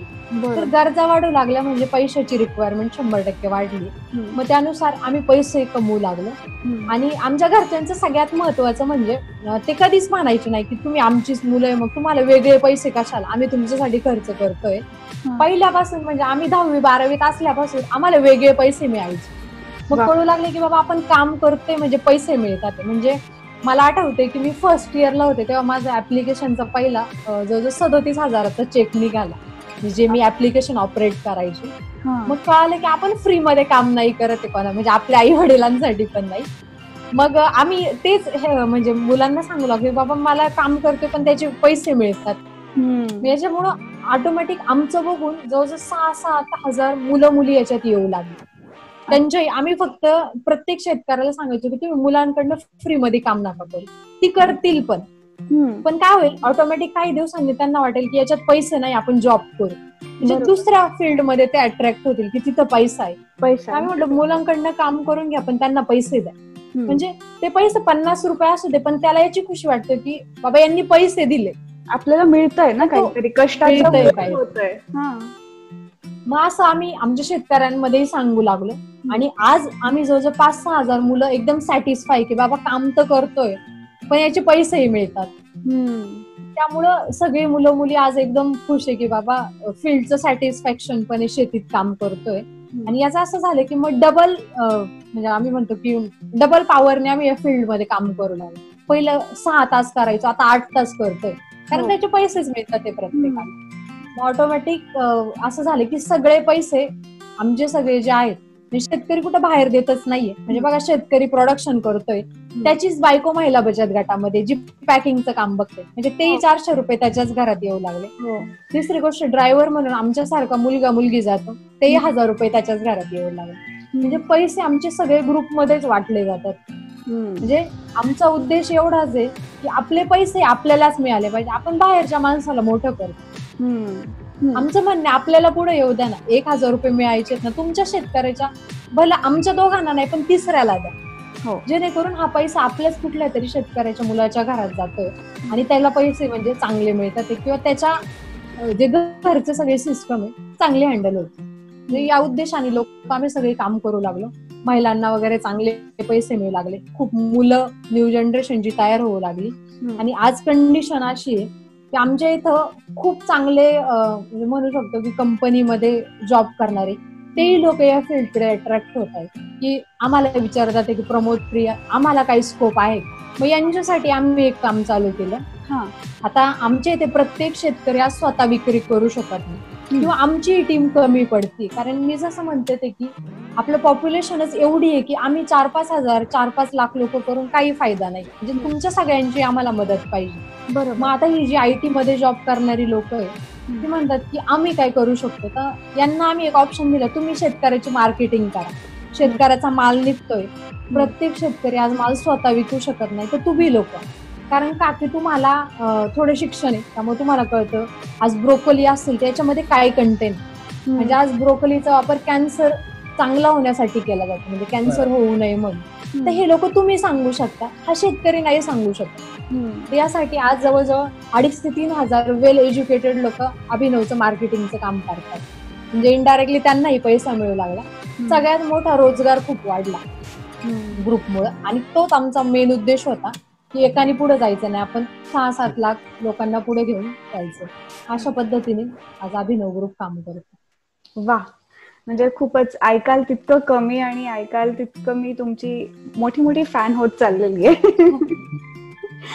मला एक सांगा आता नक्कीच हा इंटरव्ह्यू लोक ऐकतील. आणि ज्या लोकांना इच्छा असेल की आता आपल्याला या फील्डकडे वळायचंय किंवा मलाही शेती करायची आहे तर सुरुवात करायला भांडवल किती लागेल? आणि याचं मार्गदर्शन जर घ्यायचं असेल किंवा शिकायचं असेल तर ते कसे शिकू शकतात? किंवा सुरुवात कुठून करायची? तर पूर्ण एक एकरचा जर तुम्हाला प्रोजेक्ट करायचा असेल तर त्याला तेरा लाख रुपये भांडवल लागतं. त्यामध्ये तुम्हाला दहा गुंठ्याचं पॉलिटेनल असतं. त्यानंतर गाईचा गोठा छोटेस पॅक हाऊस बाकी आणि जी बाकी ओपन कल्टिवेशन असं आपली वीस गुंठे वगैरे ते सगळं. ओपन कल्टिवेशन हे सगळं मिळून याला चाळीस टक्के गव्हर्नमेंटची सबसिडी पण आहे. त्यामुळं फक्त आपले जरी विचार केला तर सहा ते पाच सहा लाख रुपये तुम्हाला पाहिजे. ते पण जर तुम्ही लोन केलं बँके थ्रू तरी काही प्रॉब्लेम नाही. कारण आपलं जर आपलं प्रॉफिट वगैरे काढलं आपण तर लोन वगैरे आपलं इझिली रिपे होतं. मग याला तेरा लाख खर्च आहे. आणि तुम्हाला जर करायचं असेल तर तुम्ही शेतावर येऊ शकता. मान इंजवडी म्हणजे जे आहे आय टी पार्क पुण्यामध्ये तिथं आमचा फार्म आहे. एकदा येऊन तुम्ही व्हिजिट करू शकता. व्हिजिट केल्यानंतर तुम्हाला एक ओव्हरऑल माहिती मिळेल कसं करायचे काय करायचे. आणि ज्यांना जर याचं प्रशिक्षण वगैरे घ्यायचं असेल तर तीन दिवसाचं ट्रेनिंग पण आहे. जे म्हणजे असं आहे की शेतकऱ्यांनी शेतकऱ्यांसाठी केलेलं ट्रेनिंग सेंटर आहे. पहिलं आहे भारतातलं पण. कारण पहिलं जे ट्रेनिंग वगैरे सेंटर होते ते सगळे अशीच लोक शिकवत होते की ज्यांचा मातीशी काही संबंध नाही. फक्त पुस्तकांशी संबंध आहे. अशी लोक आपल्याला शेती कशी करायची ते सांगत होती. पण इथं मेन असं आहे की शेतकरी शेतकऱ्यांना शिकवतो त्यामुळं जे काय असेल ते पूर्ण प्रॅक्टिकल वगैरे असतं. तीन दिवसाचं ट्रेनिंग असतं. आता सप्टेंबरपासून ते चालू होईल. कारण लॉकडाऊन वगैरे मग थोडासा प्रॉब्लेम आहे. त्यामुळे आता सप्टेंबरपासून प्रत्येक आठवड्यात शुक्रवार शनिवार रविवार चालू होईल. त्याची चार हजार रुपये फी आहे. पण त्या फी मध्ये तुम्हाला राहणं जेवण सगळं फार्मवरच असतं. सगळी व्यवस्था फार्मवर आहे. तीन दिवस तुम्ही एकदा शेतावर राहिला की तुम्ही पुढे जाऊन तुम्ही सुरूच करता. म्हणजे तो कॉन्फिडन्स येतो की नाही बाबा आपण सुरू करू शकतो काही प्रॉब्लेम नाही. त्या पद्धतीने. त्यामुळं हे तुम्ही एकदा केलं ट्रेनिंग की तुम्हाला कधीच गरज लागणार नाही कोणाची. आणि जरी काही प्रॉब्लेम आला बाय चान्स थोडे वेदर कंडिशन किंवा काही जरी प्रॉब्लेम आला तरी व्हॉट्सअपद्वारे आम्ही त्यांच्या टच मध्ये असतो. त्याच्यावर एकदा प्रॉब्लेम त्यांनी टाकला की लगेच त्यांना सोल्युशन पण मिळून जातं. असं आपण करू शकतो त्यापुढे.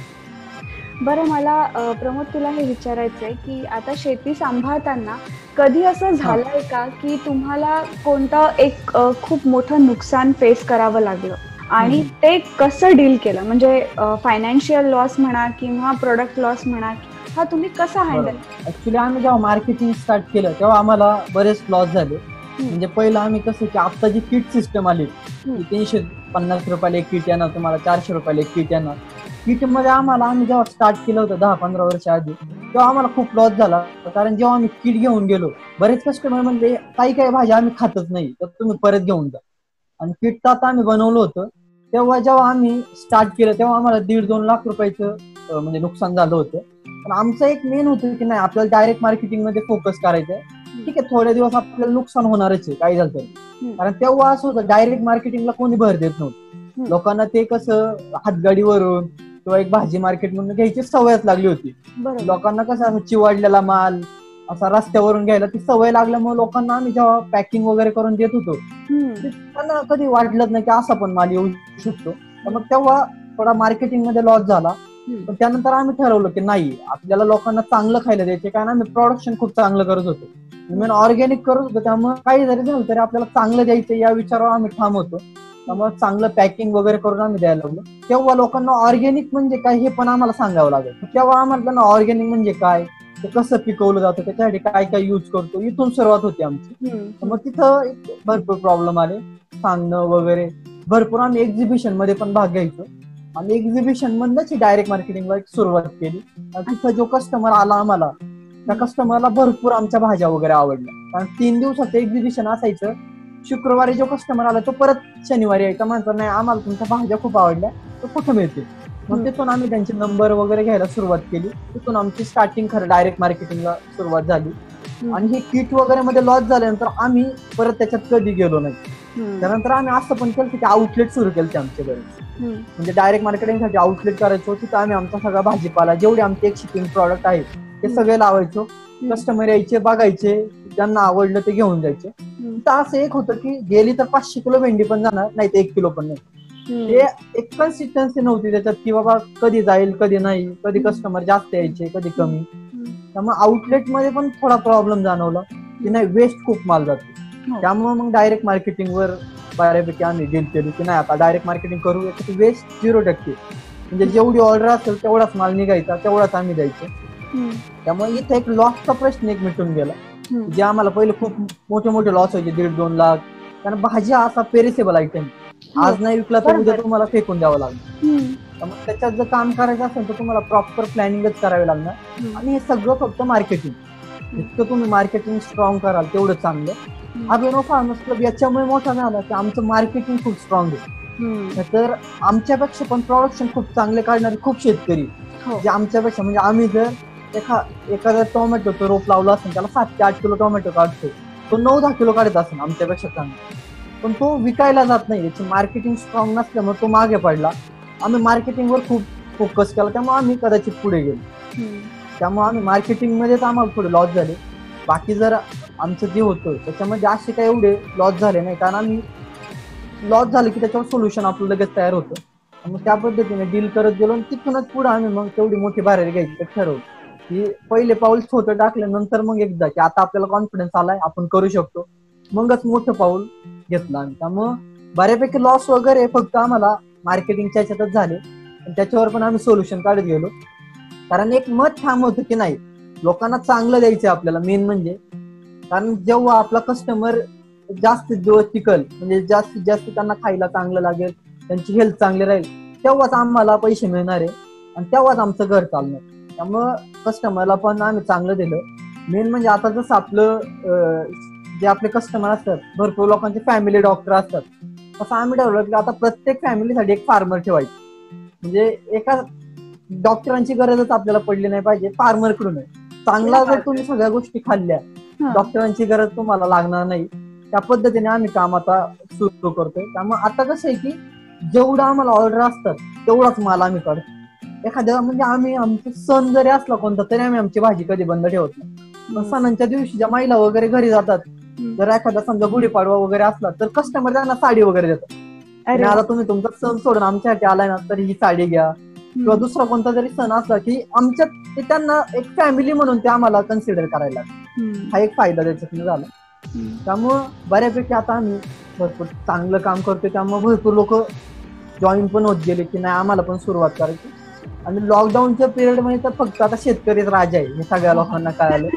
कारण बाकी सगळ्या इंडस्ट्री बंद पडल्या पण शेती नाही बंद पडली. पडू पण नाही शकत. पडू पण नाही शकत. त्याला फक्त जर तुम्ही मार्केटिंगची एक साथ दिली तर कोणता शेतकरी आत्महत्या करणार? हे नक्कीच मग ते फक्त झालं पाहिजे की तुम्ही नीट फक्त एक मार्केटचं जितकं तुम्हाला सर्वे करता येईल मार्केट म्हणजे डायरेक्ट कस्टमर तुम्हाला जितके मिळत आहे तेवढं तुम्ही चांगलं शेती करू शकता. आणि शेतीत पैसे आहेत. जेव्हा तुम्ही मक्याचा जरी एक दाणा टाकला त्याला जे कणीस येतं त्याला शंभर दाणे असतात. बरोबर. म्हणजे लॉस काहीच नाही आपल्याला. हे शेतकऱ्यांना कळलं पाहिजे. एका दाण्यापासून शंभर दाणे मिळतात आणि त्या मक्याची म्हणजे जर तुम्ही दोन रुपयाचा दाणा धरला वीस रुपयाला एक कणीस जात. म्हणजे तुमचा अठरा रुपयाचा प्रॉफिट आहे पण ते फार्मरला कळत नाही ते कसं आहे काय कारण आम्ही विकायला डायरेक्ट कस्टमरकडे गेलो. जर तुम्ही बाजार समिती किंवा डायरेक्ट असं रस्त्यावर विकत असला त्याचा फायदा होणार नाही. लोकांना पण एक सवय घेताना जी आपण बुट वगैरे कपडे घेतो ती घेताना एसी मॉल मधनं घेणार. जिथे एसी आहे चांगलं एअर कंडिशन एकदम स्वच्छ. आणि खाण्यासाठी जे आपण भाजीपाला घेतो तो रस्त्यावरून. म्हणजे ही सवय कस्टमरने बदलली पाहिजे. कस्टमरला कळलं पाहिजे जे आपण खातोय म्हणजे आपल्या आतमध्ये हेल्थसाठी चांगलं आहे ते आपण कुठून एअर कंडिशन मधून घेतलं पाहिजे. आणि जे चपला बुट पायात घालतो ते बाहेरून घेतलं तरी काय प्रॉब्लेम नाही कारण त्या रस्त्यावरच वापरणार आहे. ते थोडासा कस्टमरने थोडा माइंड चेंज केला पाहिजे आता त्यांचा. बघण्याचा दृष्टिकोन की आपण कसं आता आमचे बरेच जे कस्टमर आहे खूप जे डॉक्टर वगैरे लोक आहेत त्यांनी पण सांगितलं की बरेच आमचे जे कॅन्सरचे पेशंट त्यांच्या दोन तीन किमो आम्हाला कमी करावे लागले ऑर्गॅनिक खाण्याने. जर रिस्पॉन्स आम्हाला मिळत असेल तर आम्ही म्हणलो नाही हे आमच्या बी खूप झालं. आम्हाला बाकी दुसरं काही नाही पाहिजे. कारण आम्ही जर दुसऱ्यांच्या हेल्थसाठी वगैरे काम करत असेल तर नक्की आमचं पण खूप चांगलं होऊ शकतं त्यामुळे आम्हाला काय पैशांची वगैरे किंवा काय नाही आम्हाला संध्याकाळी जरी आम्ही एकदा डोकं टेकवलं की लगेच झोप लागते. इतकं सॅटिस्फॅक्शन म्हणजे कामच तसं आहे की त्यामुळे आम्हाला कधी काही टॅबलेट खायची गरज लागली नाही काय टेन्शन आहे बाबा आपल्याकडे एवढं हे ते गरज नाही. आम्हाला जेवढं पोटासाठी लागते तेवढं आम्ही कमवतो. आणि आमचं हेल्थ वगैरे पण म्हणजे काही आतापर्यंत आम्ही नव्हतं एक रेकॉर्ड आहे की पंधरा वर्षात कधी कोणाला डॉक्टरांची गरज लागली नाही. अरे बापरे. आम्ही आमच्या शेतकऱ्यांना म्हणतो एक तरी सुट्टी घ्या कोणीतरी शकतं. कधीच नाही. असं नाही झालं. आणि व्हायला अजून पण एक नको. अजून एक असं की बऱ्याच शेतकऱ्यांना असं वाटतं की प्रोडक्शनमध्ये लॉस होईल किंवा आम्हाला खूप शेतकरी म्हणतात की मॅडम असं आता नियतीवरती शेती आहे. म्हणजे पाऊस पडला काही लोक पावसामध्येच क्रॉप घेतात. तर शंभर टक्के लॉस हा होऊ शकतो. म्हणजे असं काही नाही की बाबा शेती करताय. बऱ्याच लोकांना वाटतं ऑर्गॅनिक करताय म्हणजे लॉस होणार नाही. असं काही नाही. नियतीवरची शेती. म्हणजे आजही तुम्ही बघा पावसाळ्यातच पाऊस पडतो किंवा ठरलेलेच सीझन आहे. तर लॉस होऊ शकतो. पण याच्याशी आता आम्ही असा संघर्ष करतो. आता समजा एखादं क्रॉप आमचं पालक लावलं आम्ही पावसाने गेलं सगळं खराब होऊन. तर आम्ही म्हणतो काय तुमचा त्याच्यात लॉस फक्त बियाणं आपण विकत आणतोय. बाकी सगळे एफर्ट्स तुमचे घरचे तुम्ही शेतात काम करणारा तुमचा घरचा माणूस आहे. जे खत औषध देते ते तुम्ही त्या देशी गाईच्या जीवावरती देताय. म्हणजे एकही रुपया तुम्ही बाहेर आणत नाही. म्हणजे वाया गेलं तरी एक किलो बी वाया जाणार पालकचे एकशे वीस रुपये किलो. आज मुलं मुली जर पिक्चर बघायला गेले थिएटरला तर अडीचशे तीनशे रुपये खर्च येतो. म्हणजे. खूप लॉस असा काही नाही. त्यामुळे शेतकऱ्यांना सांगायचंय की लॉस झाला तरी खूप कमी होतो म्हणजे बरेच लोक आम्हाला म्हणतात मॅडम लॉस होईल म्हणून आम्ही शेती करत. नाही तर आज एकशे वीस रुपये तुमच्याकडे नाहीये का की असा मोठा लॉस होणार आहे? त्याच्यामुळे लॉस होऊ द्या. फक्त बिंदास काम करायचं याच्यात. म्हणजे कुठलीही गोष्ट प्रॉब्लेम आहे म्हणून त्यात उतरायचंच नाही हे त्याचं सोल्युशन नाही झालं. तुम्ही त्याच्यामध्ये उतरलं तुम्हाला कळतात की काय प्रॉब्लेम आहे. आणि आता इतके सगळे लोक आता मास्टर झाले की आम्ही ठरवतो बाबा आता पाऊस आहे मग नकोय हे क्रॉप हे त्याच्यावरचे सोल्युशन मिळत जातात. त्याच्यामुळे लॉस झाला तरी त्याच्यात काम करायचंच आणि आता कोविडमुळे तर कस्टमरनी तसा खूप चांगला म्हणजे रिस्पॉन्स दिलेला आहे. त्याच्यामुळे कधी असं होतं की दीडशे किलो डाळिंब असेल आणि काही काही वेळेस ते दोनशे किलोही निघतात. तर आज ते ऍट अ टाइम कस्टमर घेतोय. कारण कस्टमरचे आज माइंड थोडा चेंज झालाय की बाबा थोडे पैसे जाऊ दे पण आम्हाला शेतकऱ्यांकडनंच माल घ्यायचा आहे. किंवा ऑर्गॅनिकच हवा आहे. रिलायबल वाटतं. बरोबर. त्यामुळे बऱ्यापैकी सगळ्या गोष्टी आता म्हणजे व्यवस्थित आता लॉस अजिबात नाही म्हणलं तरी चालेल आणि अठरा वर्ष पूर्वी असं व्हायचं की या सिस्टममध्ये खूप म्हणजे कमी पैसे मिळायचे आणि जे आम्ही दोघं पाहायचो हा. त्यावेळेस आम्ही आमच्या बाबांना म्हणतो बाबा आपण हा बिझनेस बंद करू आणि. दुसरं काहीतरी करू कारण ह्याच्यात खूप कमी पैसे मिळतात. मग त्यावेळेस ते म्हणजे नाही तुम्ही थांबा अजून थोडं म्हणजे लगेचच कुठली गोष्ट होते अशी नाही. आणि आज ती कंडिशन आहे की आम्ही बघतोय की आज आमचा प्रत्येक शेतकरी म्हणा किंवा आम्ही प्रत्येक जण महिन्याला सहज पन्नास साठ हजार रुपये कमवतो म्हणजे लॉकडाऊन मध्ये लोक सगळी बसलेत. माझे मित्रमैत्रिणी म्हणतात प्रिया सध्या काय करू? आम्हाला कळत नाहीये. आणि आम्ही मी आता सध्या लॉकडाऊन मध्ये साडेतीनशे कस्टमरला म्हणजे भाजी चालू केलेली. म्हणजे आता लग्न झालं माझं एक वर्ष झालं. त्यानंतर सुरुवात केली मी. म्हणजे चाकणला आता माझा फार्म आहे जिथे मी शेती करते मग सुरुवात केली. वर्षभर लग्नानंतर मी काही केलं नाही. बाबांना मी क्लिअर म्हटले की वर्षभर थांबा. त्यानंतर मी चालू करत. आणि मग चालू केल्यानंतर म्हणजे नुकतंच हे कोरोनाचं वातावरण आलं. त्यानंतर सुरुवात केली महिंद्राची एक सोसायटी चालू केली. सुरुवात वीस कस्टमरपासून केली. आज त्या सोसायटीत साडेतीनशे लोकांना भाज्या देत आहेत. कमीत कमी एका दिवसाला कमीत कमी पन्नास ते साठ हजार रुपये माझा त्या सोसायटीमध्ये सेल आहे. म्हणजे आज नाही म्हटलं जी लोक म्हणतात कोरोनामध्ये पैसेच नाही किंवा काहीच मिळत नाही. आम्ही सहज म्हणतो आम्ही पन्नास साठ हजार रुपये पर ऑर्डर कमवतो. म्हणजे लग्न झाल्यानंतरही आणि असं मीच नाही आमच्या बऱ्यापैकी मुली लग्न झाल्यानंतरही शेतीच करतात कारण आमची पहिल्यापासून एक अटच होती की शेतकरीच नवरा आम्हाला हवा. आणि आमच्या घरच्यांनाही तेच केलं की बाबा शेतकरीच नवरा देतो पण पुढचं तुम्ही तुमचं बघा कसं काम करायचं किती करायचंय तुम्हाला. आणि विशेष म्हणजे आता माझे मिस्टर कम्प्युटर इंजिनियर होते. कम्प्युटरचे आमचे शॉप वगैरे होते. आज ते बंद करून आम्ही दोघही शेतीत करतोय. म्हणजे त्यांना इंटरेस्ट आला की बाबा आपणही शेती करूया चांगले पैसे मिळतात आणि विशेष म्हणजे घरच्यांचा सपोर्ट असल्यामुळे आम्ही मुली हे करू लागतो नाहीतर असं होतं की मुलींचं करिअर लग्नाआधी खूप चांगलं असतं पण हो. लग्नानंतर सपोर्ट नाही मिळत. बऱ्याच लोकांचे घरचे म्हणतात. म्हणजे आम्ही बघितलं की आपण जे म्हणतो खूप चांगली मागणी मुलींना बघून देतात. तेच नवरे म्हणतात की आपला अडीच कोटीचा बंगला आहे तू काय करू नको. मला असाच नवरा द्या की ज्याच्यासोबत काम म्हणजे कष्ट आम्ही कितीही करायला तयार आहे फक्त सपोर्ट पाहिजे. आता कंडिशन अशी आहे की मिस्टरांचा किंवा सासू सासऱ्यांचा खूप चांगला सपोर्ट आहे. त्याच्यामुळे आज खूप चांगलं काम करू शकते. आणि माझ्यासोबत अशा खूप मुली आहेत ज्यांचं करिअर फक्त शेतीमुळे आज कंटिन्यू आहे. म्हणजे आम्ही म्हणतो की आम्ही दुसरं करिअर जर जॉब केला असता तर वडिलांच्या इथे शंभर टक्के खूप चांगलं केलं असतं. पण नवऱ्याच्या इथे गेल्यावर ते लिमिटेशन आले असते की तू जॉब नको करू. आज शेतीमुळे असं होतं की आम्ही दोघं एका फील्डमध्ये त्याच्यामुळे दोघंही काम करतो. म्हणजे आज मला कुठलंही लिमिटेशन नाही की तू हेच कर एवढंच कर. त्यामुळे खूप चांगले दोघांनाही आता पैसे मिळतात म्हणजे कमीत कमी आज आमचा प्रत्येक जर बघितलं शेतकरी नवरा बायको साठ सत्तर हजार रुपये महिन्याला त्याला सहज मिळतात.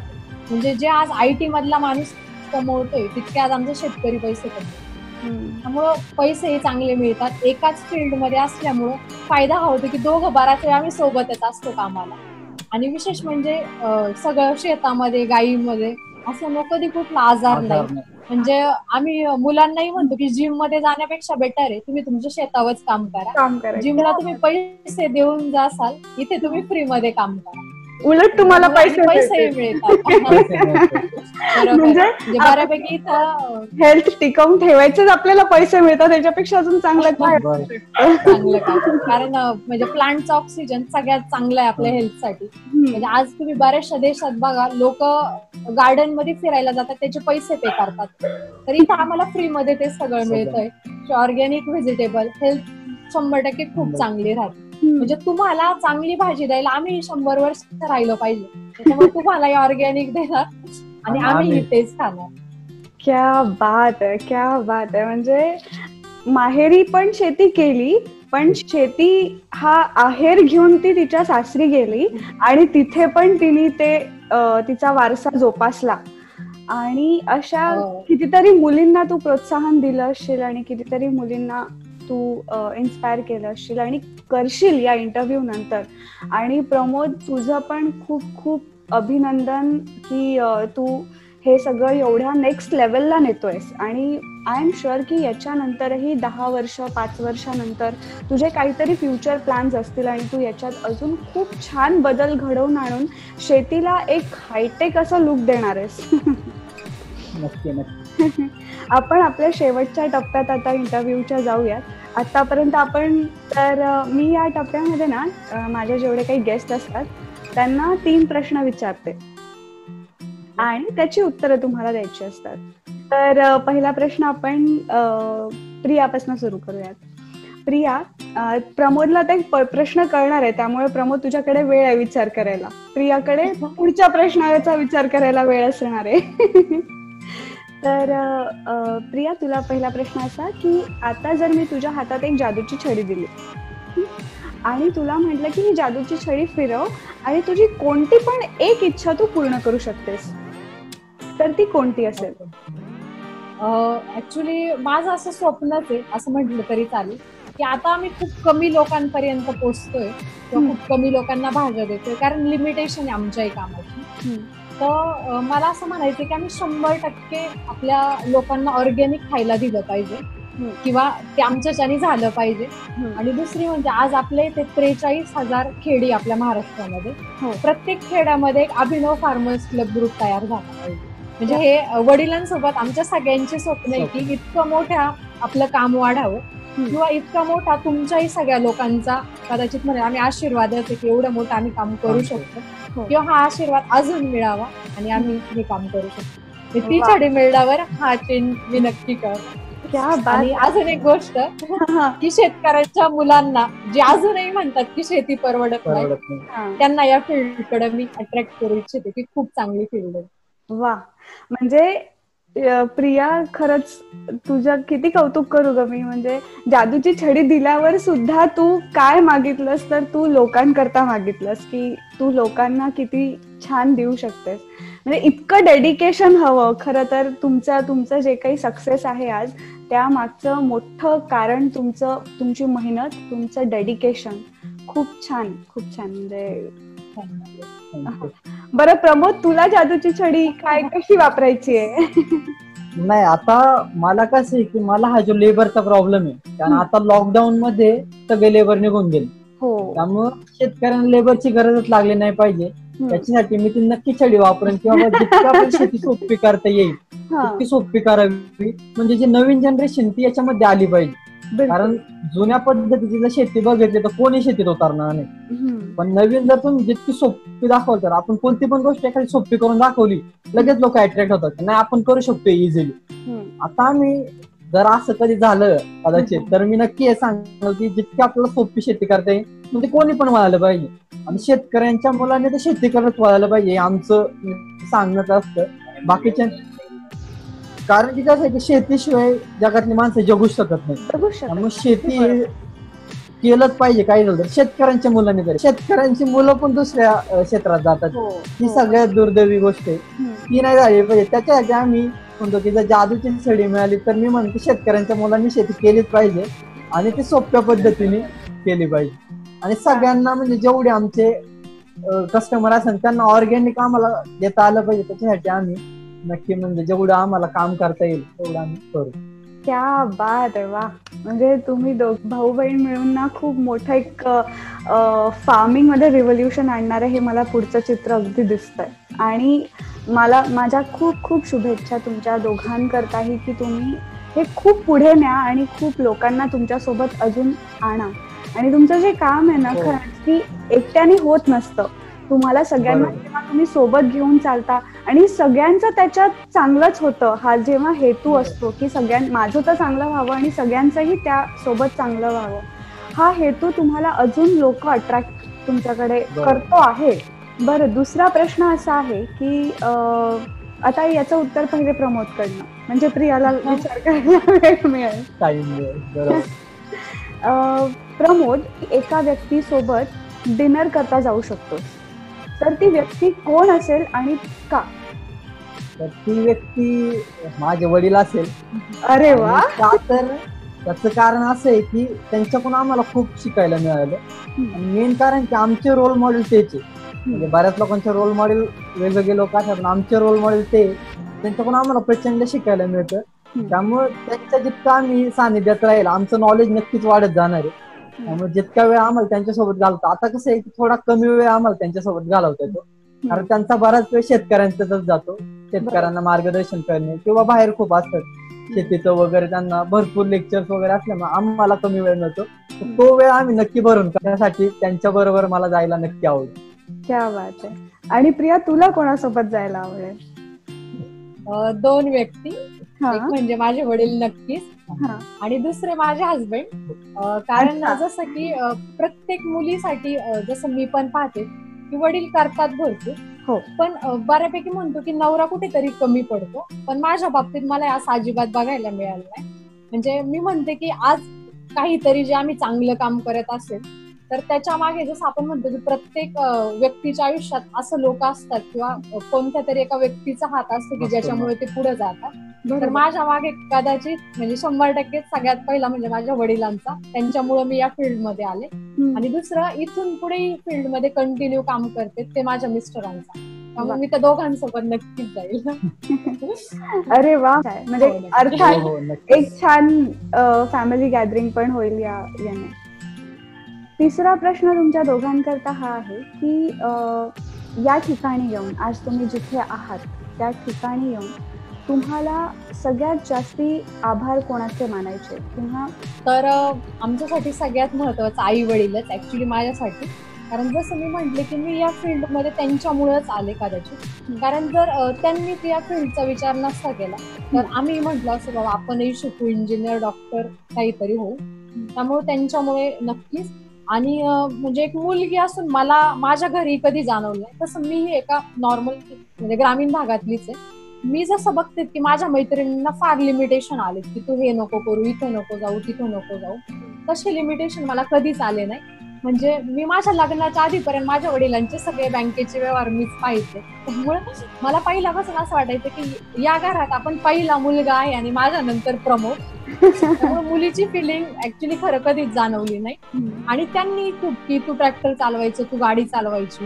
म्हणजे आमच्या गावामध्ये लोक हसायची की मुलगी ही काय गाडी चालवणार? किंवा हिला काय शेतात आणतात ते प्रमोट करतात ते म्हणजे आपल्या इथं जसं आपण म्हणतो की एका म्हणजे वडिलांनंतर त्यांचा मुलगा असतो की जो जसं त्यांचा वारस. पण आमच्या बाबतीत असं झालं की त्यां म्हणजे माझ्या बाबांनंतर मी या फील्डमध्ये पुढे येऊ लागले. ते फक्त दोघांच्या सपोर्टमुळे. आणि दुसरी म्हणजे माझी आई. म्हणजे ती मला कधीच म्हटली नाही की तू फार घरातच थांब. तू भांडी कुंडी स्वयंपाक याच्यातच लक्ष दे. म्हणजे मला आठवते की बाहेर जर कुठले कार्यक्रम चालू असेल तर ती मला म्हणजे घरातलं काम राहू दे तू बाहेरच जा. कारण हे काम असं आहे की ते शिकतोच आपण किंवा आपल्याला म्हणजे शंभर टक्के शिकायचंच आहे. पण तू बाहेर थोडीशी जास्त इन्व्हॉल्व्ह हो तू ते काम समज. त्यामुळं या दोघांचे सगळ्यात मनापासून आभार. तिसरी गोष्ट म्हणजे काही निगेटिव्ह लोक खूप मिळाली. जसे नातेवाईक वगैरे जे असतातच की भाऊ की आपण म्हणू शकतो की चांगलं काम कुठे ना कुठं बघवत नाही. पण विरोधात मिळाल्याशिवाय काम वाढत नाही. असं जे आपण म्हणतो. त्यामुळे यांच्यामुळेही आम्हाला अजून प्रेरणा मिळाली की बाबा आमचे फ्रेंड म्हणायचे नाही फील्ड चांगली काय तुम्ही शेतीत करणार आहे? किंवा हसायचे लिटरली आमच्यावरती. तर ते कुठेतरी विरोध करायला होते म्हणून अजून प्रेरणा मिळाली की या फील्डमध्ये आपल्याला काहीतरी करायचंच आहे. किंवा याच्यात खूप चांगलं फ्युचर आहे. आणि म्हणजे त्यांचे कदाचित आभार मानेलच मी की यांच्यामुळे करतोय आम्ही खूप चांगलं काम आणि तिसरी म्हणजे लग्नानंतर माझे मिस्टर माझे सासू सासरे यांचाही खूप चांगला सपोर्ट आहे. आणि मी जसं म्हणते की आत्ताचं जे काम मी करते किंवा काम वाढवते ते यांच्यामुळं. त्यामुळे माझ्या टोटल सगळ्या फॅमिलीचेच खूप मनापासून आभार की यांच्यामुळेच किंवा माझ्या फॅमिलीमुळे आई वडिलांमुळेच आम्ही पुढे जे करिअर करतोय की जेव्हा आम्ही विचार ठेवतोय की आम्हाला एकट्यासाठी नाही बाकीच्यांसाठी करायचंय. आणि हे सगळं आम्ही पाहतोय की जसं आपण म्हणतो की नाही का काहीतरी असतं. तसं आमच्या माग जसं आम्ही म्हणतो की आमच्या गायींचे वगैरे खूप आशीर्वाद आहे. आमच्या घरात गीर गायी आहे. आम्ही एकच गायी आणली होती. तिचंही नाव वडिलांनी माझ्या लक्ष्मी ठेवलं. आज तिच्यापासून सात गायी तयार झाल्या म्हणजे जसं आम्ही बघतोय की गायी आल्यापासून आमच्या इथे तीन चार कुत्री आहे दोन तीन मांजरं आहे.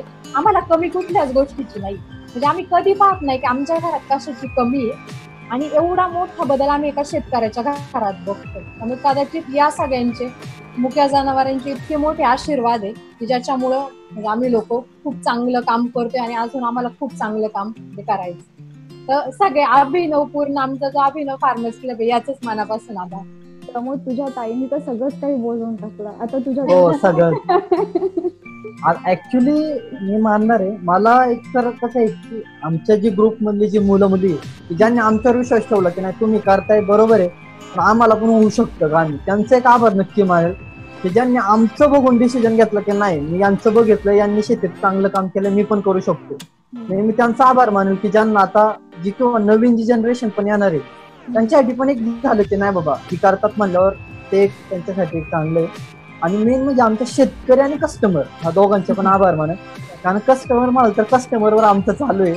मग त्यांचे आभार मानलेच पाहिजे. आणि शेतकरी म्हणाल तर कसं आहे की जितके शेतकरी आम्हाला जॉईन होतील तेवढं म्हणजे जसं आपण म्हणायचो की भारत हा कृषी प्रधान देश आहे. तो फक्त शेतकऱ्यांमुळे होऊ शकतो. बाकी दुसरं कोणामुळे नाही. शेतकऱ्यांचे आपण नक्की आम्ही नक्कीच आभार मानणार की त्यांनी आम्हाला इतका सपोर्ट दिला. की नाही भरपूर तशी आता आमची जी एक अभिनवची फॅमिली म्हणतो आम्ही त्याच्यात जे बरेच असे शेतकरी खूप म्हणजे आम्हाला जे जवळचे वगैरे कधी म्हणजे काही जरी असलं आता आमच्या सोलापूरचे वगैरे शेतकरी कधी जरी आपलं ते ज्वारीचं वगैरे निघलं की नक्की फोन करून सांगतात की होईडा पार्टीला नक्की या. काही पण करा पण याच. म्हणजे एक शेतकऱ्यांचा पण आमच्याविषयी खूप चांगलं प्रेम आहे की नाही बाबा यांनी आमच्या शेताला जरी म्हणजे सरांसाठी पण खूप की बाबा भरपूर लोक म्हणजे सरांचा जरी पाय आमच्या शेतीला लागला खूप. आमचं खूप म्हणजे चांगलं भाग्यच बदललं. असे पण आमचे शेतकरी की ज्यांच्या आम्ही आभार मानतो की बाबा तुम्ही चांगलं काम करताय तुम्हाला नक्की आम्ही एक मदत करू. आणि गाईचं तर आम्ही मानणारच आभार.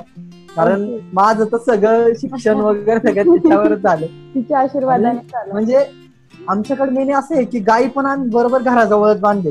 म्हणजे आमच्यात जरी किती राग असला काही असलं गाईचा चेहरा बघितला की आम्ही सगळं विसरून जातो. ऑटोमॅटिक विशेष म्हणजे आमच्या कुठल्याही शेतकऱ्याच्या घरात भांडणं होत नाही. होत किंवा नाही. झाली तरी जास्त वाद वाढत नाही. वाढत कारण नाही. गाईला बघितलं की सगळ्या गोष्टी स्टॉप होतात. स्टॉप होऊन जातो म्हणजे तो गाईचा चेहरा असा आहे की सगळं तुम्ही स्वतःच्या मनातलं सगळं विसरून जातो. हो. आणि ने आणि मेन म्हणजे निसर्गाचं एक आम्ही आभार मानन. आणि त्याच्यावर आमचं सगळं चालू आहे. हम्म, आणि मेन म्हणजे कसं की गाई वासरू निसर्गाच्या सानिध्यात असल्यामुळं बाकीच्या कोणत्या गोष्टीचं आम्हाला वेळच लागलं नाही. म्हणजे कोणत्या गोष्टीत इंटरेस्ट पण नाही की हे ते करू आपण तसं करू. गरज लागली कारण याच्यामध्ये आम्ही इतकं रुळून गेलो की आम्हाला बाहेरच्या गोष्टींचा कधी असं लागलंच नाही की बाबा आपण एक व्यसन करावी. व्यसन करावी किंवा कोणत्याच गोष्टीची गरज लागली नाही. आमच्यासाठी व्यसन म्हणजे आमचं हे शेती आणि गाई हे आमचं व्यसन. क्या बात आहे. तुम्ही जे म्हणताय की तुम्हाला व्यसन हे शेतीचं व्यसन आहे तर ह्यापेक्षा दुसरं चांगलं व्यसन कोणतं असू शकतं? हे सांगा.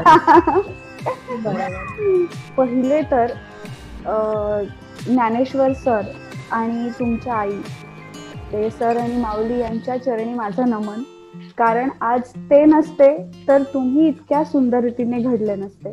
आणि आज बरोबर. ते नसते तर एवढे शेतकरी पाच लाख लोकांचं जे तुम्ही आयुष्य बदलवून टाकलेलं आहे आणि पुढे अनगिनत लोकांचं तुम्ही बदलवण्याच्या मार्गावर आहात ते घडलं नसतं.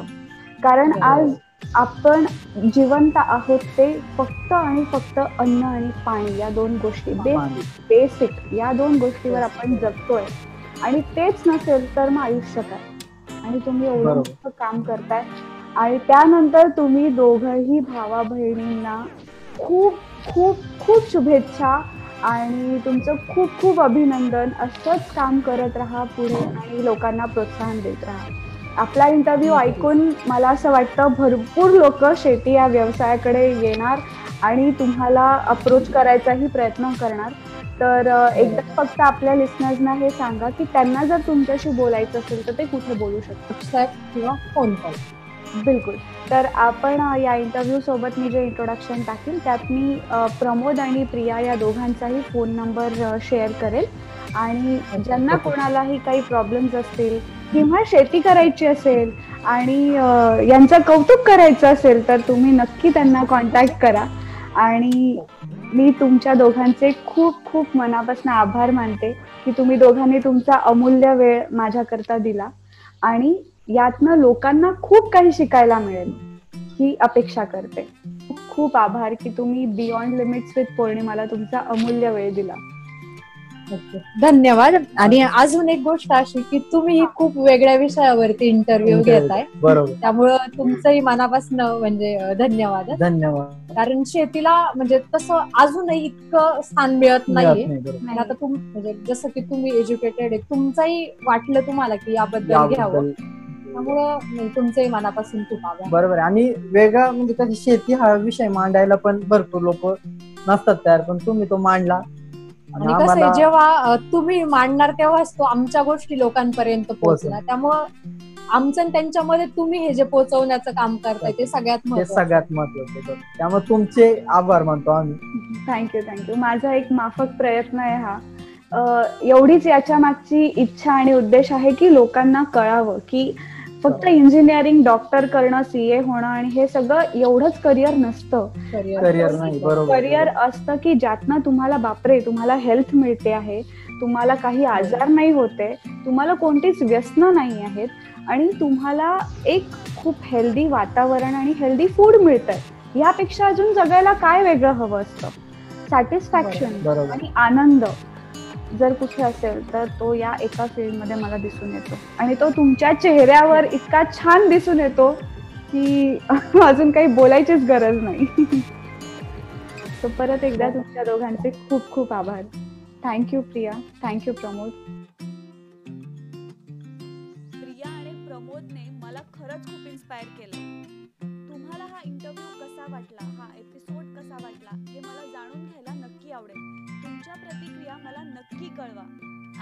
फॉर यू गाईज आणि हो लवकरच भेटूया एका नवीन फील्डच्या नवीन एपिसोडसोबत तोपर्यंत here is Pournima signing off for the day चाव